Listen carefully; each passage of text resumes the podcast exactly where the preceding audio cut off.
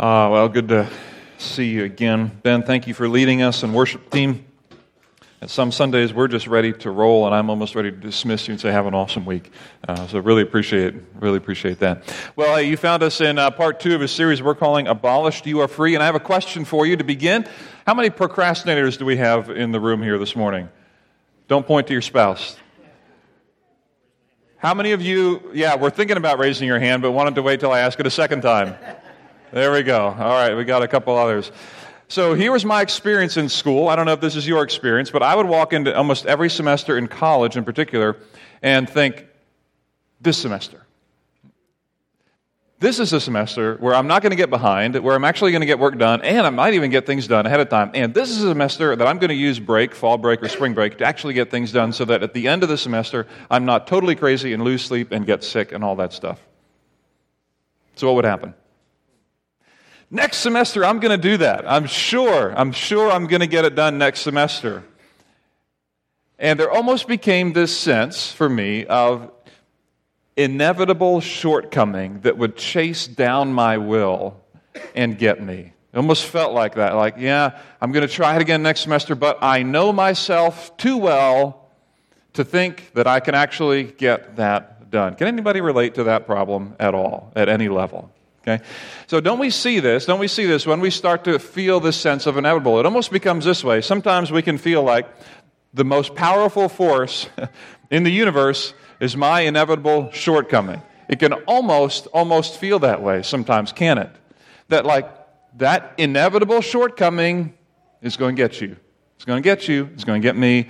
Don't bother. Don't bother trying again. Don't don't bother next semester stuff, just own it. Like, I can't tell you how many people have told me, and you probably heard them say, you know, sometime I'd love to run a marathon, but I know I'm not going to. Right? Like, sometime I'd love to read that book, but I'm not a reader.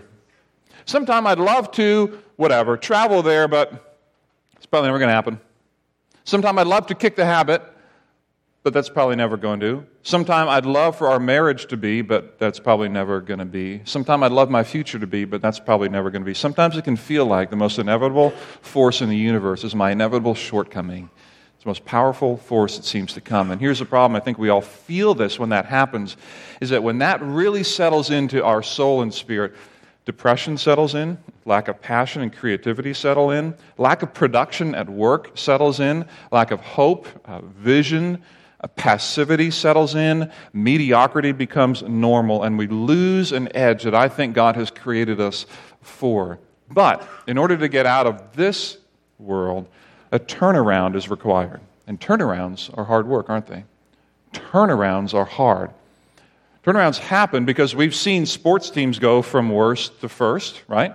We've seen businesses go from failing quarter after quarter, all of a sudden figuring out how to turn it around. We've even seen people around us, sometimes to a degree ourselves, turn it around, but it always requires something special and different, doesn't it? It always requires the doing something different. And here's the problem with that that we often know that in order for me to turn it around, I'm going to have to do something, and I don't know if I can trust myself to hope again that something can change. And here's what I want to stop and talk about with you this morning. If you're, if you're a Christian, if you're not, listen in to how Christians might think, okay? If you're a Christian, here's what I think the Bible teaches us. Not this, but I think the Bible teaches us this that God's inevitable grace is more powerful than my inevitable shortcoming.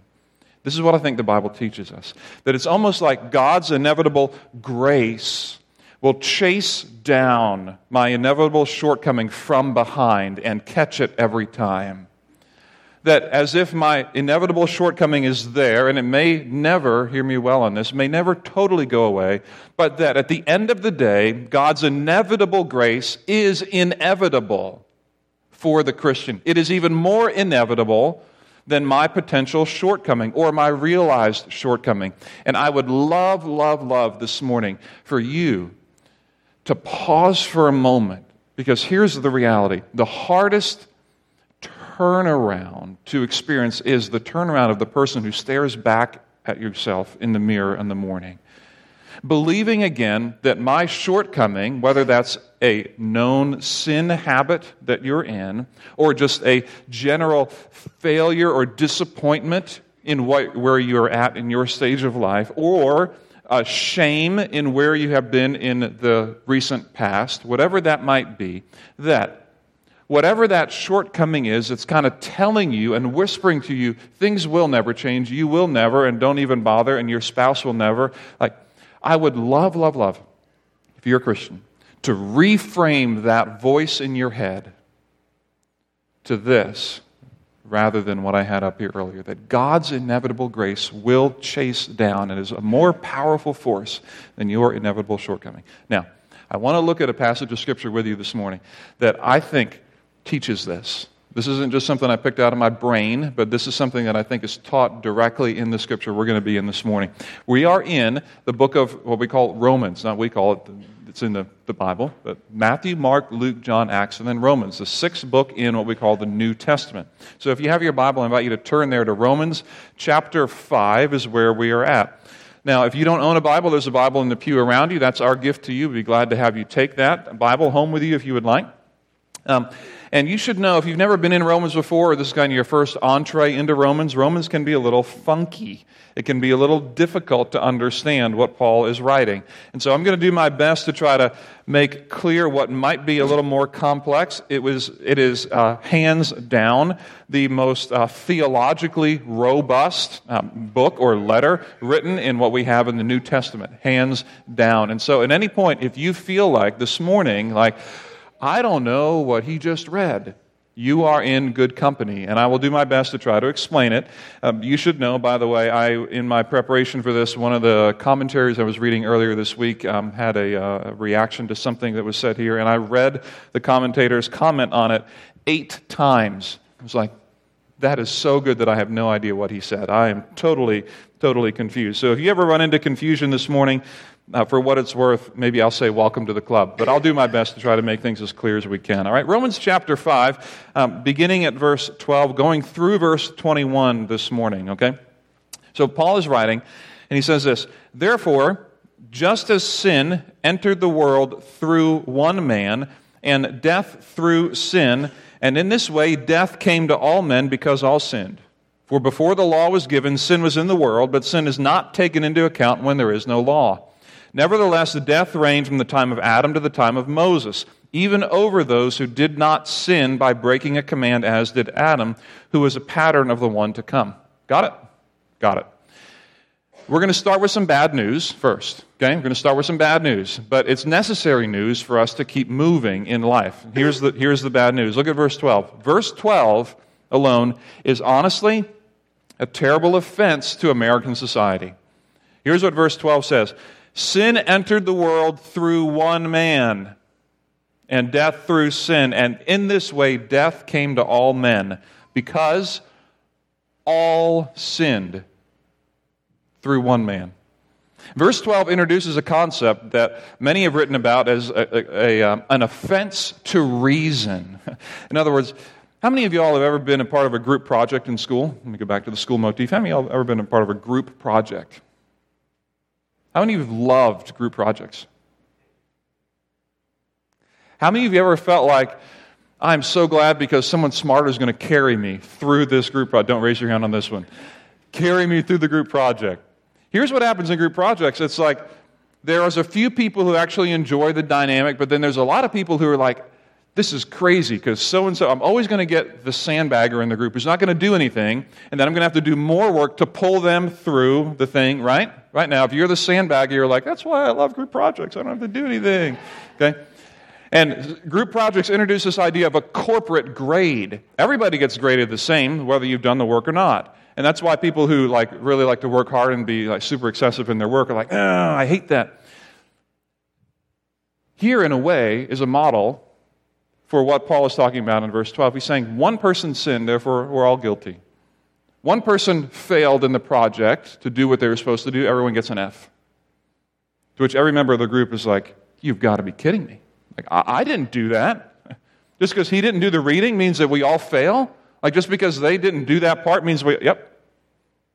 But I, but I did good things. Yep. And this is what Paul teaches, and this is an offense to an individualized American society. And Paul is just saying, listen, sin has entered the world through one man. Y'all are sinners. welcome to the world. And this is, this is offensive. Can you imagine a first grade teacher who would look at their class like every year and say, I do not enjoy teaching you because you guys are a bunch of sinners. I don't enjoy teaching you because I know that you're going to be rowdy. Well, how do I know that? Because last year's class was rowdy. There's nothing to do with this class. Or even worse, you know, 25 years ago, when I started teaching, there was one kid in class who cussed me out. Therefore, now I hate every student here. And every student is going to be like, every class is going to be like, we would call that teacher a terrible, terrible teacher. Because you don't judge someone else's future based on someone else's past, right? Like, it's just terrible. But that's exactly what Paul is saying is happening in humanity. Adam sinned, therefore, you and me, the Bible is going to call sinners. To which I'm going to say, that's an offense to reason. It's just crazy. I didn't do anything. Like, I was just born. Yep. And this is the bad news. Now, let's think about this for a minute. Here's the big reaction to this this isn't fair, right? This isn't fair. You didn't do anything. I didn't do anything, but here we're labeled as sinners because of Adam's sin. Are you kidding me? It isn't fair. And here's what I'd say I agree with you. And here's what I'd also say just because something isn't fair doesn't mean it's not true. Right? Just because something isn't fair doesn't mean it's not true. I would say that God has never shown an interest in the scriptures in saying, I am a God who wants to be fair.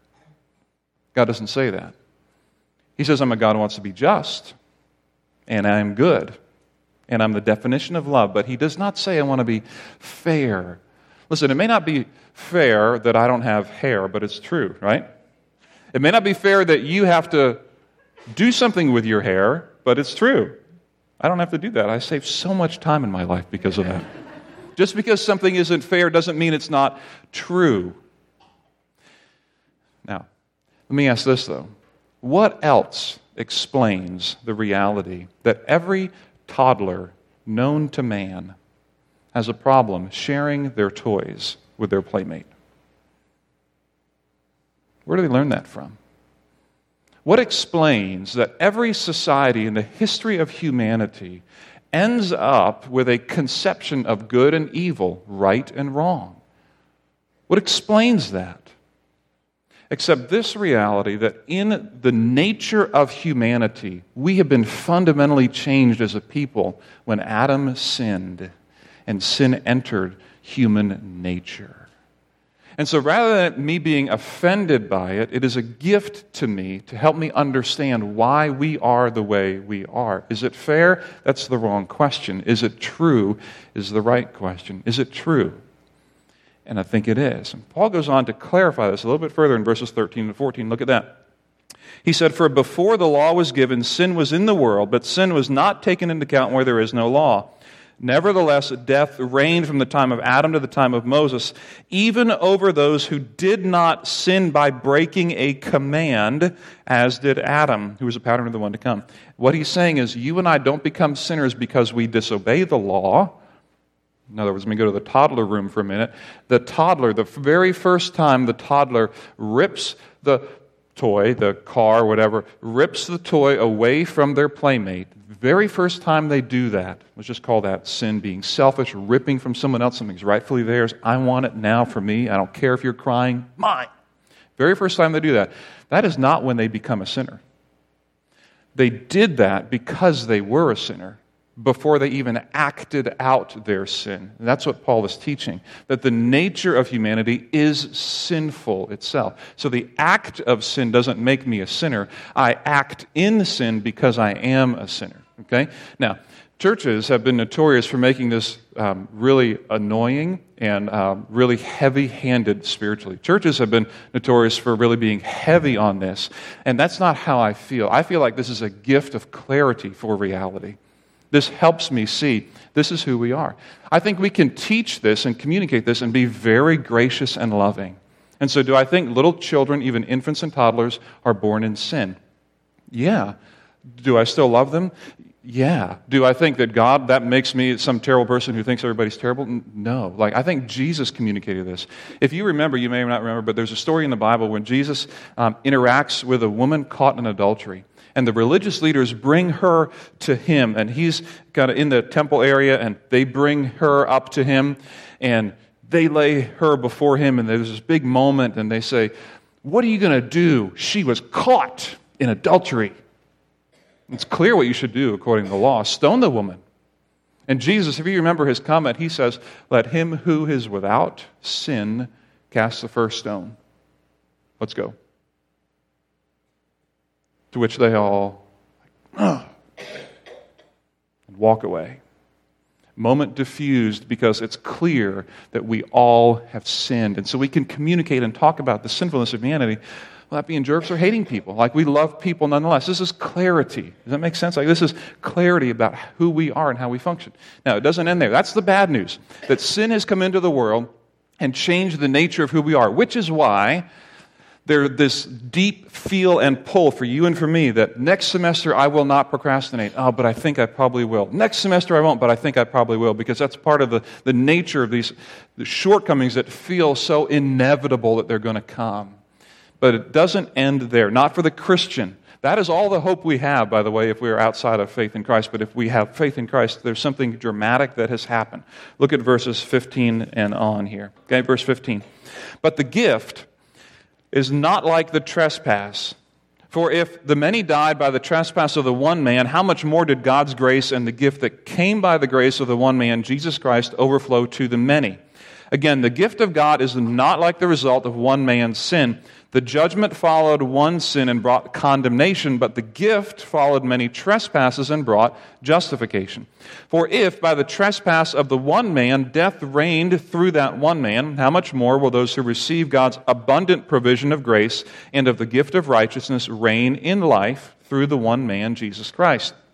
Okay, again, a lot there. Really simply, Paul is introducing this idea that the trespass of sin introduced to humanity a changed nature and sin. Welcome to the reality in which we now live. But the gift is not like the trespass. The gift is given to people who are in sin and reverses course, changes course, undoes, attempts to undo what has been done, and gives back to all of us the very thing that we want, which is we may not put it this way, but we want justification. We want to be made right. We want life to be full in its wholeness. And Paul is saying the gift isn't like the trespass. Like we have changed this. The gift is kind of undoing and giving to those who believe this gift that changes from condemnation to justification.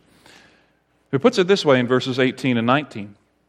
Consequently, just as the result of one trespass was condemnation for all men, so also the result of one act of righteousness was justification that brings life for all men. For just as through the disobedience of the one man the many were made sinners, so also through the obedience of the one man the many will be made righteous. So here's the thing through Adam, our nature is changed, and we are sinners through that. And Paul's introducing this idea through Jesus Christ through his righteousness, we are all made right through him. Now, let me ask you this Is that fair? It's not fair. See, that's the other side of the not fair coin, right? That's not fair either. Because if you're honest, and if I'm honest, I don't deserve to be looked at by God, the, the holy and righteous, outside of the mess of my sin, God, and be declared righteous.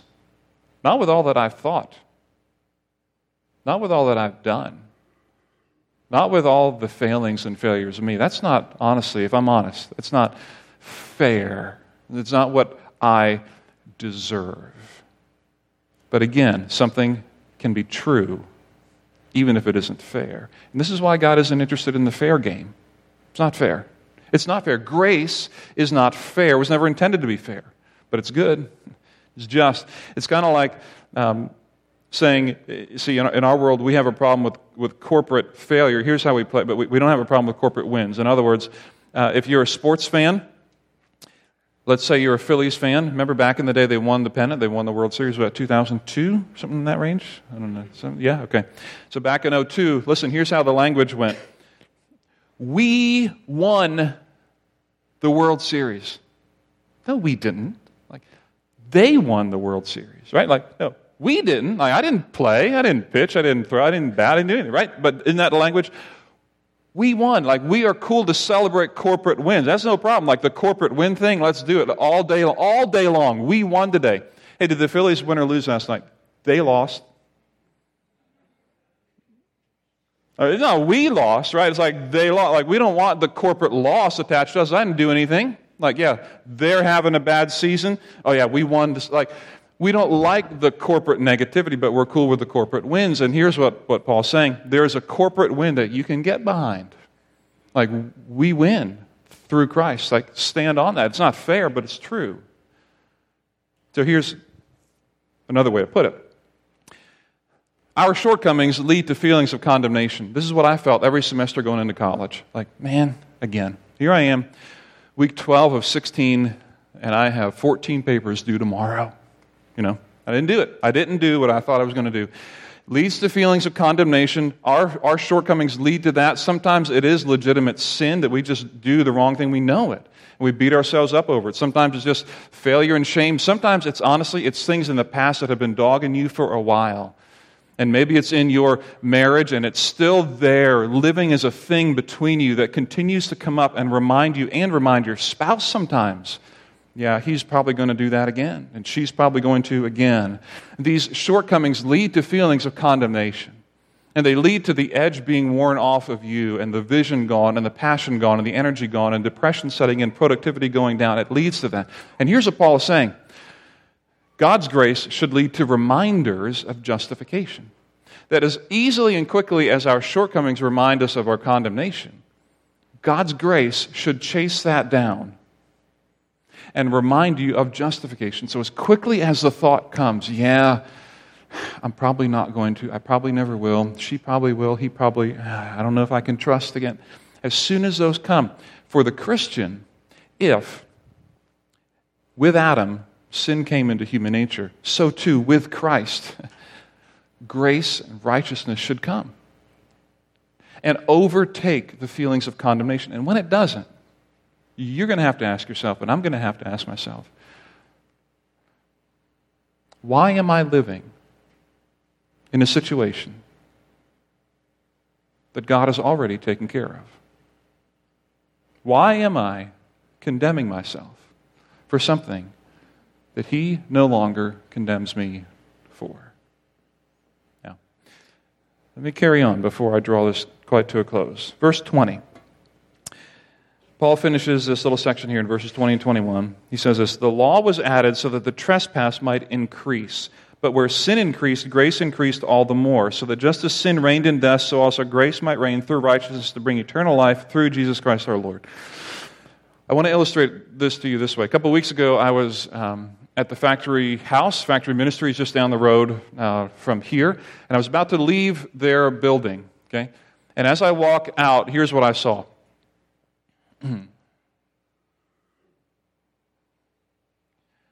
a light switch with the words keep up labeled on the one light switch. So let me ask you, what do you really want to do in that moment? I can't believe you guys. So I'm standing there, and uh, Deb Gossert, uh, administrative assistant, there was right behind her desk, and I said, Deb, come on. Come on, you can't. Like, I want to push this down. She said, Don't do it. Like, Deb, who's in charge of the light switch? She said, Barry put this up there. Like, okay. So you know what I did? I texted Barry. Here's what I said to Barry Holt. I said, Barry, do you have any idea how hard it is to walk away from my impulse on this one? What will happen? Question mark, question mark, question mark, exclamation, exclamation, exclamation. I took a picture and sent it to him. Here's what Barry said. Ha ha, whatever you do, don't put it down.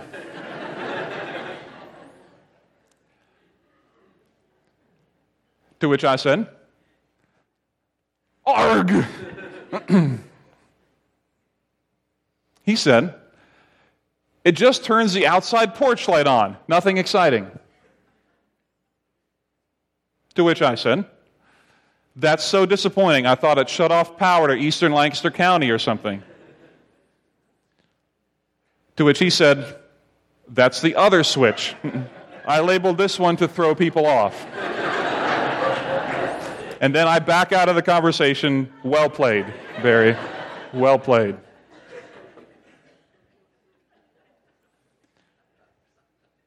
And that is what the law does to us, right? When we see something that says, don't touch, I want to. I didn't want to before. I did not want to before. I wouldn't have cared about the light switch, but you say keep up, and it's. And I want to, I want, I want it. And that is what the law does. Look at, look at verse 20 again. This is exactly what Paul's saying. Verse 20. The law was added so that the trespass might increase. That is the light switch problem. The law is on the light switch. Don't push it down. And the trespass, if Deb wasn't there, I might have put it down. And the trespass whoop, would have increased because the law was there and my soul, my heart wanted to put it down. But look what happens, and this is the game changer.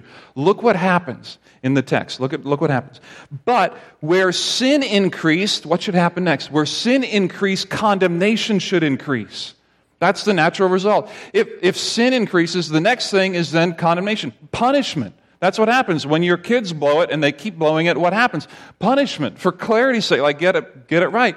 But here's what happens for the Christian. Here's what happens because of Christ. Where sin increased, grace increased all the more. That is a game changer. Come on, come on. That's a game changer. What should come next when you fail and when your shortcomings land on you and when the impulse draws you down to say, I will never, what should increase and when you do blow it is condemnation. That's natural. That's why you feel like it's hard to hope again. But the gospel says when sin increases, grace increases all the more. Which is why you don't have to wait to rebuild trust with God like you have to rebuild trust with a spouse or with a friend. Because immediately upon sin and repentance, immediately grace is dispersed and the grace chases down your shortcoming and failure every time, every time every time, every time, which is why it is a mistake to live in condemnation. And this is why I said at the beginning God's inevitable grace is more powerful than my inevitable shortcoming. It is, it is, it is, it is. And this is why I want to ask you the question. I want to ask you the question this Why go on condemning yourself for something God no longer condemns you for. Why do that? Why do that? Why go on waking up in the morning, remembering the sin and shame and failure of the past? Why go on doing that? Why go on wondering whether you can get over or not? Why wonder about that? Why do you continue to think oh, there's no hope again? My shortcomings are too powerful, too strong. Why do we go on condemning ourselves for the very things that God, through His Son, Jesus Christ, has said, You are now free? You are free from the condemnation that marks all of humanity. You are free from that. Why go on living any other way? Some of the answer is it's the only way we know how to live. To which I want to say, when you look in the mirror and you consider who you really are, please, please, please remember if you have placed your faith in Jesus Christ, you are a child of God. You are no longer a slave to fear to shame, to failure, to shortcomings. That God's inevitable grace always, always, always chases down and beats our inevitable shortcomings. So please, let me encourage you. Do not, please, do not continue condemning yourself for things that God has already justified you for. Imagine what it would look like if you could wake up tomorrow and look at your marriage a little differently.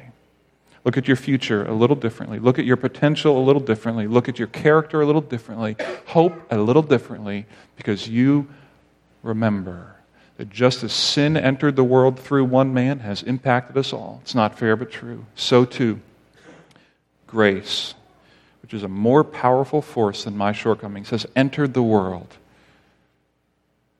through Jesus Christ. And that's not fair either. But boy, is it true. And that is more powerful a force than my condemnation. Do not, please, please, please, do not go on condemning yourself for something that God has already freed you from. Will you pray with me? Our good God and Heavenly Father, we want to thank you for your word and the opportunity to stop and step into it, to engage and, and pause and reflect a little on who we are in light of your good gift of salvation. Father, we want to ask for courage and strength and wisdom to do what we know we need to do. I pray for us that you would help us to see ourselves well. I pray for our young people who need this reminder. I pray for our middle aged people who need this reminder. I pray for those who are older who need this reminder. Father, we are people who walk together and in every stage of life can get stuck continuing to condemn ourselves for the sin, the failure, and the shame of the past. Forgetting the power of the good news of Jesus Christ. And so, Father, where we need to hope again, and we need to believe again, I pray that you would help us to do that. If there are those listening this morning who need that first step in relationship with your Son, Jesus Christ, I pray that today is the day. You know, let's have that conversation. Let's make that happen. To step into hope again. Father, above all, we thank you again for the truth of this final song that we're about to sing. That we are no longer slaves. We are no longer slaves to fear. We are no longer slaves to shame, condemnation, or anything else. But we are a child of God. Help us to live in the truth of that, we pray. In Jesus' name.